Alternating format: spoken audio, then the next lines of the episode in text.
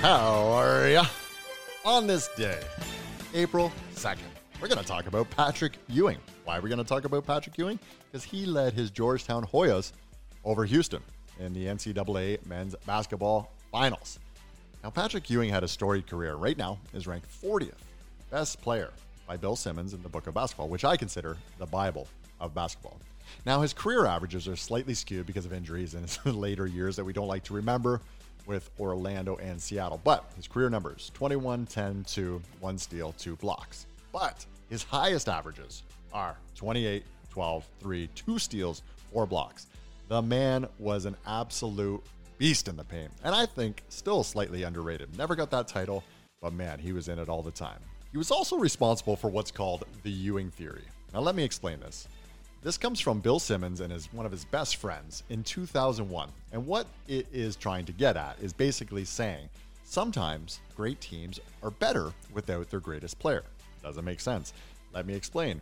What he was referring to were the Connecticut Huskies when Donyell Marshall left there. They had a great team, but Donyell Marshall left for the NBA draft. Everybody thought Connecticut the next year would be terrible. Why? No Donyell. What happened? They went all the way to the national title game, but they lost in the finals. Case in point, sometimes teams are better without their best players, with all this momentum that they can carry. What happened? There's another example of this. Patrick Ewing. Fancy that. 1994, he was probably 20% of himself. The Knicks dragged themselves to Game 7 of the NBA Finals against Akeem and the Rockets, ultimately lost, but showed a lot of resolve by not having Ewing there. Maybe better energy, better camaraderie. Sometimes it's better not to have your best player there. Makes no sense. Another example Philadelphia Flyers, mid March, who goes out with a concussion? Lindros. The Phillies storm into the playoffs, still maintain that number one spot. They meet New Jersey, go up 3 1. 3 1 against the Devils. Who comes back? Lindros. Philadelphia loses, loses. Game seven. Who gets knocked out with a concussion? Lindros. Season over. Devils win in seven. Better off, not their best player. This can also apply to entertainment. Think of The Godfather. Sonny, Don Corleone, both go down. Are they better off without them? No, of course not. But who steps up? Michael.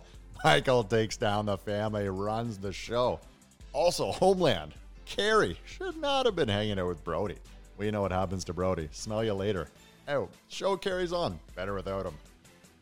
So that's the Ewing theory. Does that make sense? No. You always want your best players on the court. But we've all seen these instances where these teams get all this momentum and go on runs. Sometimes it's a hindrance to have their best player back. Agreed?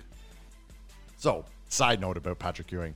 If there was a sweating award, Patrick Ewing wins 10 out of 10 times. That man sweat profusely and made the largest puddles on any free throw line in NBA history. There's another really interesting tidbit about Patrick Ewing. Why? Patrick Ewing is also involved in one of the biggest conspiracy theories, not only just in basketball, but maybe in all of sports. It's what's called the frozen envelope. Back in the day, the NBA commissioner, David Stern, would pick an envelope out of a transparent box for who got the number one draft pick.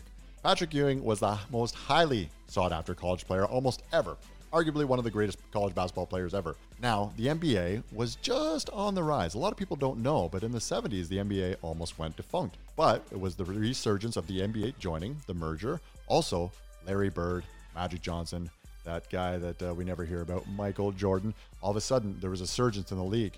Now, where did they want the number one pick to go? Obviously, the biggest market. Who are they? The New York Knicks. All of a sudden, there's a conspiracy out there that said that they froze the envelope with the New York Knicks name on it. Fancy that. Some people say it happened, some people won't. But it was certainly fortuitous for the biggest player in the game to go to the biggest market. So he goes to the Knicks, has an illustrious career with them, has some great, great playoff runs against the Bulls, the Pacers, the Heat. He plays on the greatest team ever assembled with the 92 Olympic team in Barcelona, the Dream Team, of course.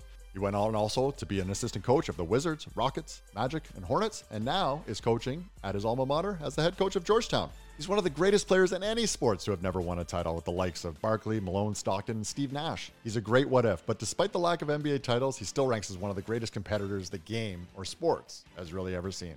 That's this day with Patrick Ewing.